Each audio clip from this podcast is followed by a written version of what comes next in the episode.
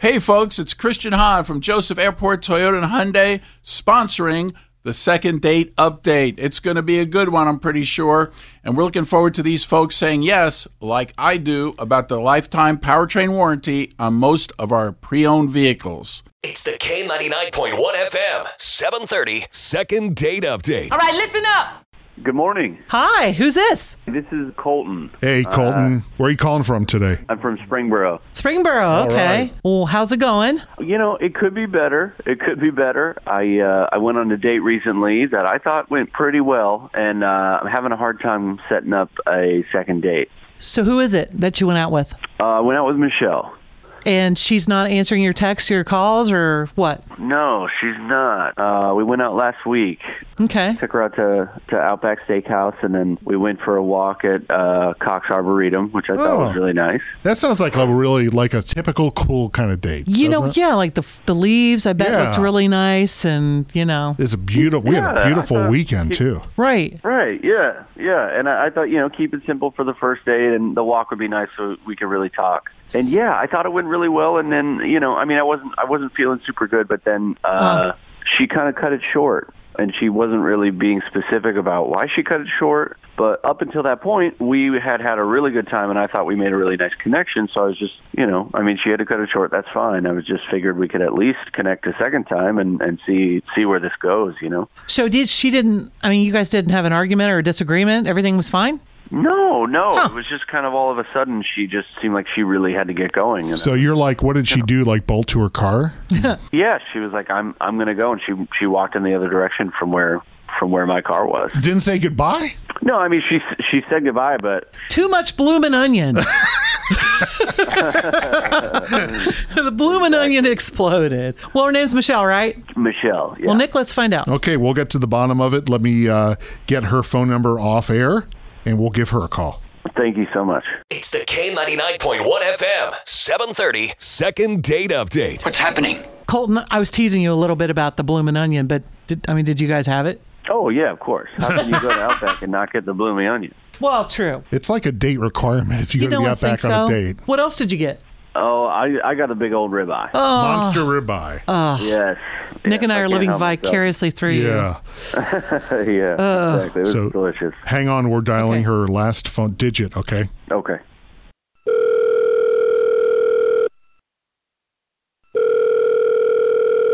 Hello. Hey, Michelle, how are you? Uh, hi. Good.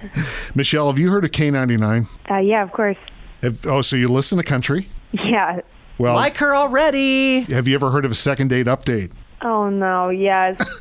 You're on it. Yeah, no. it's Nancy and Nick from the radio station, and I that's love you guys. Oh God. It's almost like you were expecting a phone call. a little bit. I mean, like I'm never expecting a phone call like this, but if there was a time to get a phone call like this, this would probably be it. So you know who we're calling about. Um, I mean, I think I have a good idea. Outback date. Colton. Yeah, Oh God. he's kind of clueless what happened. I mean, it, like Nick was saying to him, sounded like you guys had the perfect fall date. It was like a textbook date. It first was. It was. Uh, uh, what's that guy's name? Nicholas Sparks novel. Wait, seriously? Well, I mean, he said you went to Outback, then you took a walk to look at the leaves at, At Cox, Cox, Arboretum. Arboretum. It was beautiful this weekend. Yeah. But yeah.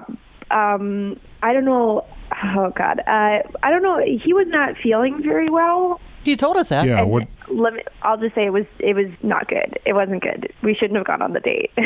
Well, you have to tell us what happened. Yeah. And he really wants to know. So even if it's tough to talk about, that's how we do this. um, okay, well, I think his maybe his stomach was really upset or something like that. Um, oh God, I- I'm getting embarrassed talking what about happened? this. Yeah, I mean, oh, did he like Tell you your know, aunt Nancy. pass some gas? yes. Uncle Nick and Aunt Nancy want to help. Um, okay, so you know we're like dinner's great, dinner's fine. Then we're walking around the arboretum, and he's like walking a little bit in front of me, and I check my phone for a second, and I look up, and there's like there's stuff coming down his like leg. Wait, like what? like what? It's like poop coming down his leg. No. Yeah, oh, come on. This can't be happening. I am dead serious. I swear. I mean, like how bad? Like what did you see? like I there's just like a line running down, and then all of a sudden there's just like a patch on his pants. I swear it was disgusting. It was the most disgusting thing I have ever smelled in my life. What was he wearing? Was it like khakis or something? Cargo shorts. Oh no! So it was on bare skin. Yes. What did he say?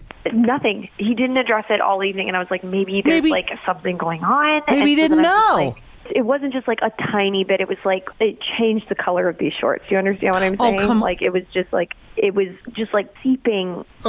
the shorts. It was disgusting. So it's like when a little kid overflows his diaper, kind of thing. Yes, yes, exactly. And was it like going on the ground too? Like he didn't notice it? Heck!